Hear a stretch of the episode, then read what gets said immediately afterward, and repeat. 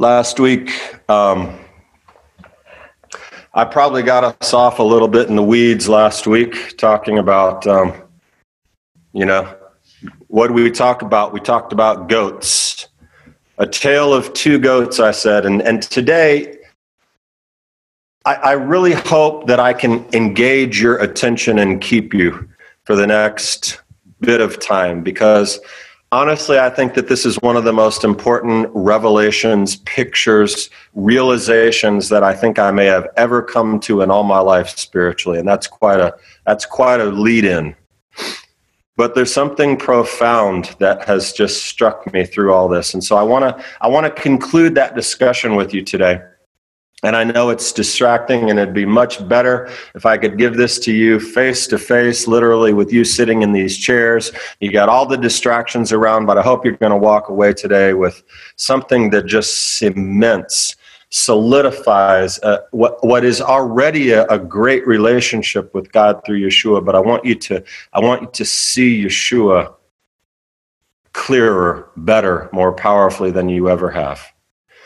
And so last week we mentioned this apparent contradiction in the two goats of, of, of, of Yom Kippur, which actually is our Torah portion this week, too, Emor, which goes through all the feasts of, among many things. But goat one, goat one, we said was a purification offering, and we made that very clear that it is for the temple and it's for its furnishings, and the and the Torah says that very clear. But goat two gave us a problem that goat one was to the Lord, goat two was to Azazel. What does that even mean? But it's not a sacrifice. And yet, from last week's Torah portion dealing with that, we did see that it says that it saves our sins. Like it, it, it gets it gets rid of things. And I and I want to share this. Let me see if I can make this work um, better than this. Can you guys see that slide? We okay. can.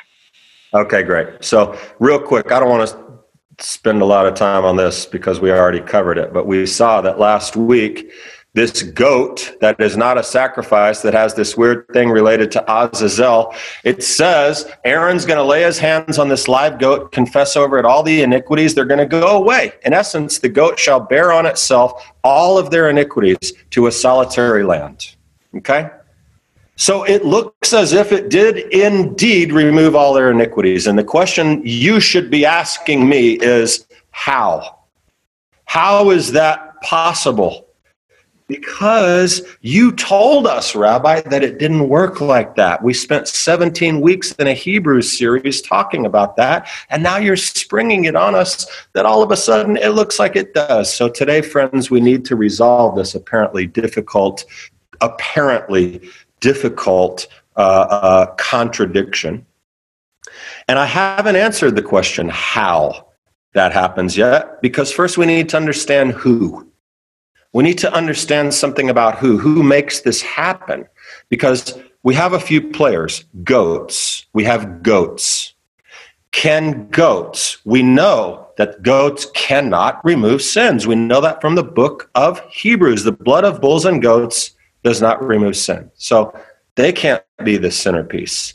The people, the people, are they there? They can't remove their own sins. They wouldn't come to the temple for Yom Kippur if that was the case. Who is the key player? Introducing the hero of the story, the high priest the high priest. He is the one. Aaron and his sons, down through the years until the temple was destroyed in 70, this is the agent. This is the mediator. This is the architect of the reconciliation between God and man. Now, God, of course, will be doing the forgiving, right? But, but Aaron, the high priest, is the one who God has chosen to carry out this process. And we talked last week about how the goats of Yom Kippur, they do provide sort of a metaphorical picture of Yeshua in the sense that we have purification, removal of sins, atonement. But the truth is that if we really want to see Yeshua in Yom Kippur and in, in this festival and in and, and what's going on there, we need to be comparing him to the star of that show, the high priest, which is exactly why the author of Hebrews, over multiple chapters, does not spend much time talking about the goats. He's establishing Yeshua's authority. Remember that Yeshua is the high priest. He has a special authority. He's the priestly order of Melchizedek. So his legitimacy as, high, as our high priest is the author of Hebrews big deal because it turns out in the end of the story that Yeshua is is is the superstar. He is the extra special guest of this show, if I can continue that analogy. But and, and that has been designed from before the foundations of the earth were laid. That he was going to come together, that he was going to bring Yom to Kippur and atonement together in this eternal redemption scale. But I want to let's jump back to the to the high priest and the, the regular Yom Kippur. Here's here's a statement. I don't care if you have two goats or 2,000 goats. Without a high priest, you have nothing. You have in Yiddish bubkus. Anyone know that word? You have bubkus. You have nothing without a high priest. Why? Because he is the mediator. He is the one. And this is why all of his right hand men, the other priests in the temple, when it came time for Yom, Kippur, this is why the high priest was treated with this this incredible treatment. I mean, he was he was protected. He was sequestered for a time before Yom Kippur. The night before Yom Kippur, he wasn't allowed to sleep because there couldn't be any chance that he might end up with some type of impurity. So they stayed up with him. His right hand men, they stayed up with him. They protected him. They assisted him. If he would begin to doze off, they'd snap their fingers in his face and keep him awake. That doesn't sound like much of a friend thing, but it was important that he didn't go to sleep. So he had to practice, practice, practice to make certain that he was going to perform all the all the aspects of this Yom Kippur service correctly because it was incredibly important. He was chosen to effect atonement for the people of Israel. And as a reminder of that, this Leviticus 16:34 from last week it says now you shall have this as a permanent statute to make atonement for the sons of Israel for all their sons once a year. Somehow the priest and goat 1 and goat 2 are dealing with intentional sin. And now is the time you ask me. We know who, how. What is the process? What is the transfer? What does this have to do with Yeshua? And there is one word one act, one thing confession. Confession. Particularly a confession on behalf of those who cannot do it for themselves. The mediator, the anointed, chosen restorer of the divide between God and man. And all the sacrifices in the world were of no use without the words of the confession. Now, I want to look at that briefly because the whole challenge is answered right there. And trust me, I will connect it powerfully to faith in Yeshua. There are, it turns out, other instances in the Torah where it would seem that the iniquities, sins, intentional sins can be forgiven through sacrifice. In Leviticus 5, it says all of these words, which I'm not going to read entirely, but it say when he, it, it says in verse 5, when it, when it, it shall be when he becomes guilty in one of these, and it had listed a number of things above, that he shall confess that in which he has sinned and he shall bring his guilt offering to the Lord for his sin which he has committed. A female from the flock, the priest shall make atonement for him on behalf of his sin. We move to Numbers 5. It says this The Lord spoke to Moses, Speak to the sons of Israel. When a man or woman commits any sins of mankind, any sins of mankind, that's anything, acting unfaithfully against the Lord, and that person is guilty, he shall confess his sins and he shall make restitution. That's continues on to be a sacrifice. In Leviticus 26, God has given this whole list of things that are going to happen if Israel sins and breaks the Torah. And if they confess their iniquity and the iniquity of their forefathers, then he says, I'm going to I'm going to forgive them. So, there's something important. There is a prerequisite for forgiveness in any of those cases. And I made it easy for you to see it by highlighting it. What is the prerequisite for forgiveness? Confession. And he shall confess his sins, and they shall confess their iniquities, and confession. And that was later developed by the prophets and the rabbis into something that's called repentance, which is a very familiar word to us. We see it show up later as shuv, shuvah. Okay? And that theme of confession and repentance that the sages and even the contemporaries of Yeshua and the New Testament authors, they discussed it and they presented it. They presented it. Here is something very unique and interesting, again, from the rabbinic writings that I want you to pay attention to. These are from Mishnah and from Tosefta. These are early, early, early writings. Mishnah, Yoma 8. The sin offering and certain guilt, guilt offerings affect atonement. What that is saying is when it's not intentional, those things do their job. Death and Yom Kippur affect atonement together with repentance. We move to Tosefta Yoma 4 7. Willful transgressions against the negative precepts. That means the now thou shalt not do this. Willful transgressions require the Day of Atonement, Yom Kippur, in addition to repentance to effect atonement. We read again in Tosefta, the chatat, the sin offering, asham, the guilt offering, and death. They do not atone without repentance. Therefore, we can see again that the idea of confession or repentance is at the forefront. There must, there is a particular process that has to happen here. Confession must begin the process for the intentional sinner. It leads to something, it leads to a new state, a new status. And so after the confession, sacrifice is brought and does what sacrifice does. What does sacrifice do? Sacrifice makes atonement at one ment. It removes distance, it reconnects us, it removes sin, it removes a stain, it restores relationship. But sacrifices can only remove unintentional sins, right? That's what we talked about. And so here we've gone full circle back to this problem of trying to resolve this. How did Yom Kippur atone for the sins of Israel? You could say, great, I've, I've confessed, you know, I've confessed my sins, an intentional sin, but sacrifices don't deal with that. Now, listen to this carefully, very carefully. I want you to listen to this Jewish theological statement.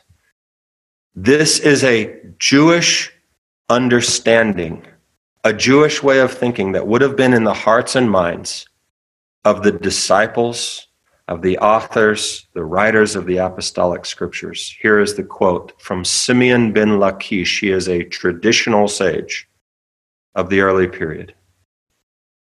Great is repentance, which converts intentional sins into unintentional. Great is repentance, which converts intentional sins into unintentional.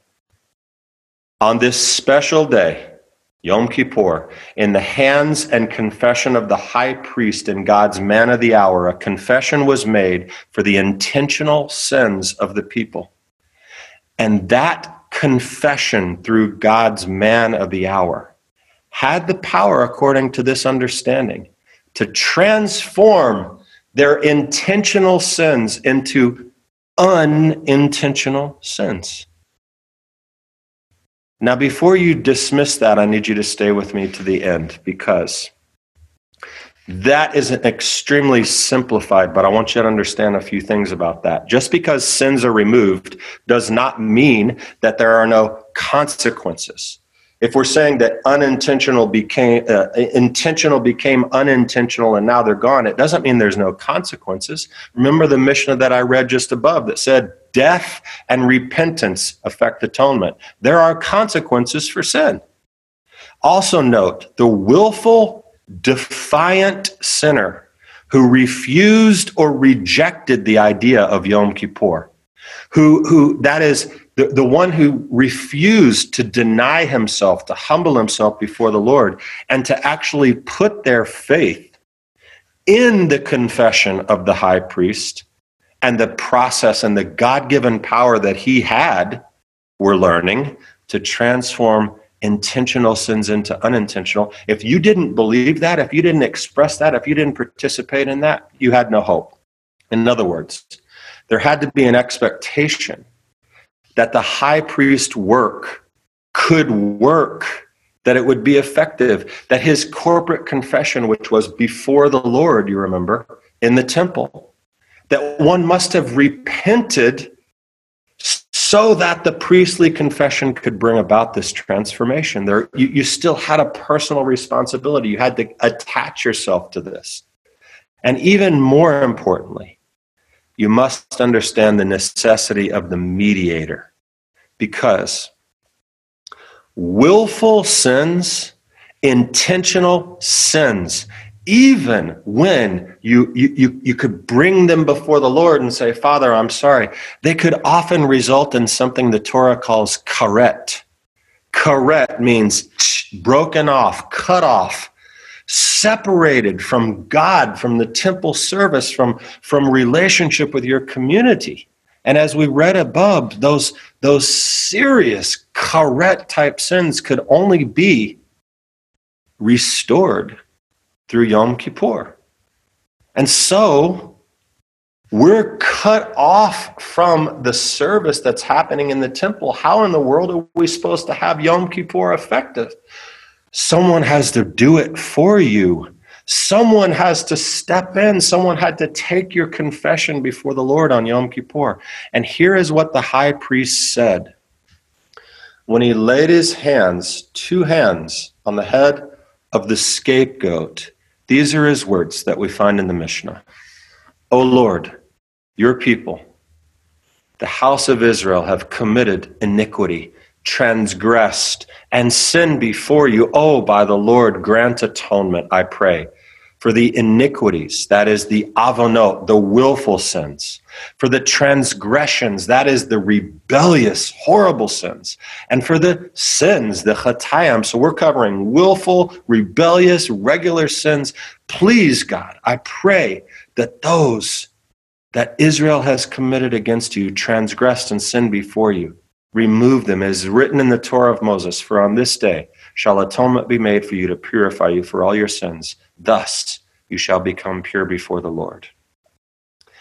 And so, here, to conclude that point, is what Judaism says about the power of that confession. And this comes from a very, very, very ancient commentary on the book of Deuteronomy, I mean, on Leviticus called Sifra. By confessing the iniquities and transgressions, they are turned into inadvertencies. And I know this is a lot. By confessing the iniquities and transgressions, they are turned into inadvertencies, and therefore, once they move from intentional to unintentional, they qualify for sacrificial atonement. Wow, this sounds like smoke and mirrors, Damian. Listen, the sacrifice does not remove intentional sin, but confession through God's chosen mediator here on behalf of the sinner converts it into unintentional sin, which then could be dealt with through this system. Here's the problem this is all happening on earth. This is in the earthly space of the temple for annual sins committed by the people by a man who you remember first had to bring his own confession and sin offering. The priest first had to had to confess and bring a bull offering to even be able to do this. So we know, we know something had to give. And here it is. We know that Yeshua is the high priest of a divine order, Melchizedek. He operates in a different venue, in the temple in heaven. And unlike the priesthood of this world, he is perfect. He has no need to bring a sin offering. Hebrews talks about that. He could offer atonement for us. But there is a nagging question that is often raised by anti missionary types and critics. How could one atone for the sins of another? How can one bring reconciliation between God and man for sins that he did not commit? And furthermore, Judaism says we don't need a mediator. We can do it with God.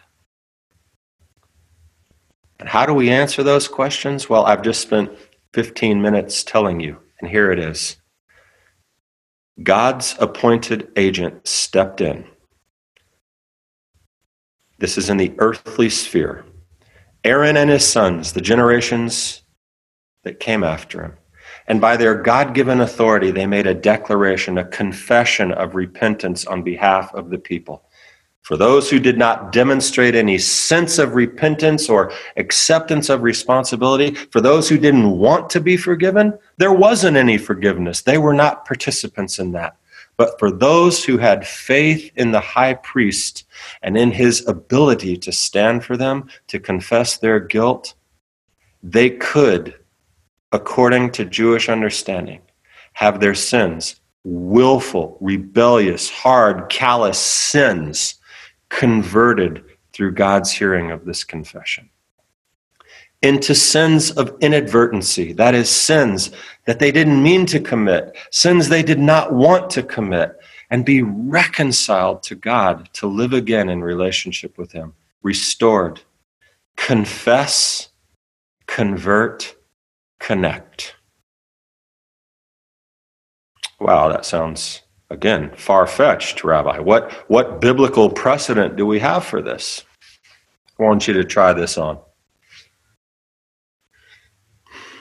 There is no way, there is no way that we can enter into the presence of God in the sense of our relationship was severed at the garden in the sense that we were cut off from connection and eternal sense. The temple in heaven, which represents the presence of God, is, is so far beyond our reach. Why? Because we are sinners. Be, because we do commit willful, defiant, rebellious sins, and we try, and yet no matter how hard we try to be good, we fail and we fall. Unless unless a perfectly righteous one could intercede on our behalf, unless God chose a highest priest who could indeed enter into the heavenly holy of holies, and that is to stand, I mean, literally before the Lord and offer on our behalf a confession, a way that through his authority and connection to God, our intentional rebelliousness and moral failure could be changed, could be converted into something beyond us, something that we don't want to do, something that we don't mean to do, if such a high priest existed. The one who could stand in for us and in his righteousness, if that existed, right? And remember, when we talked about Hebrews and how atonement happens, we talked about the suffering of the righteous. And that's still in play because imagine this highest priest, and you know who I'm talking about. Unlike the high priest in the temple who offered that, that earthly atonement, listen to the differences. Our perfectly righteous high priest had no one to care for him he had no one to prepare him for the day of atonement. He had that he his ordeal, his trial the night before his sacrifice, his right-hand men couldn't even stay awake for an hour. Nobody helped him. Nobody kept him pure. By the way, he was the furthest thing from pure by the time he hit the cross. The people honored and adored the high priest as he carried out the Yom Kippur. Our highest priest was spit on and reviled and hated. And still, still, the confession was made on behalf of the people. And I want you to hear this It is a new way of reading this scripture as it relates to what I've just told you. Are you ready for the biblical precedent,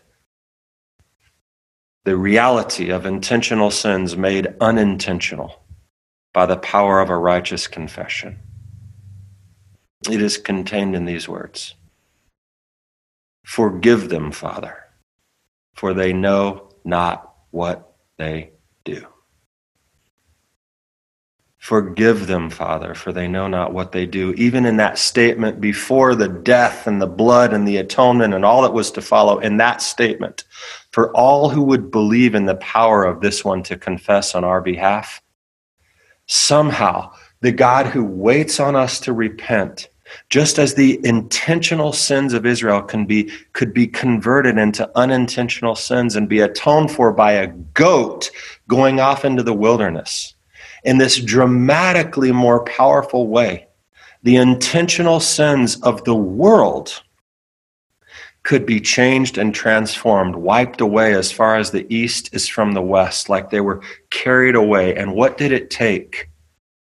It took the very same thing that Hashem had demonstrated for 15 years, 1500 years prior in the Day of Atonement. It took the gospel message, the true gospel.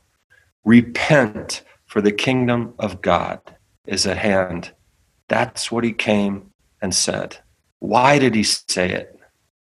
Because he knew what he could do.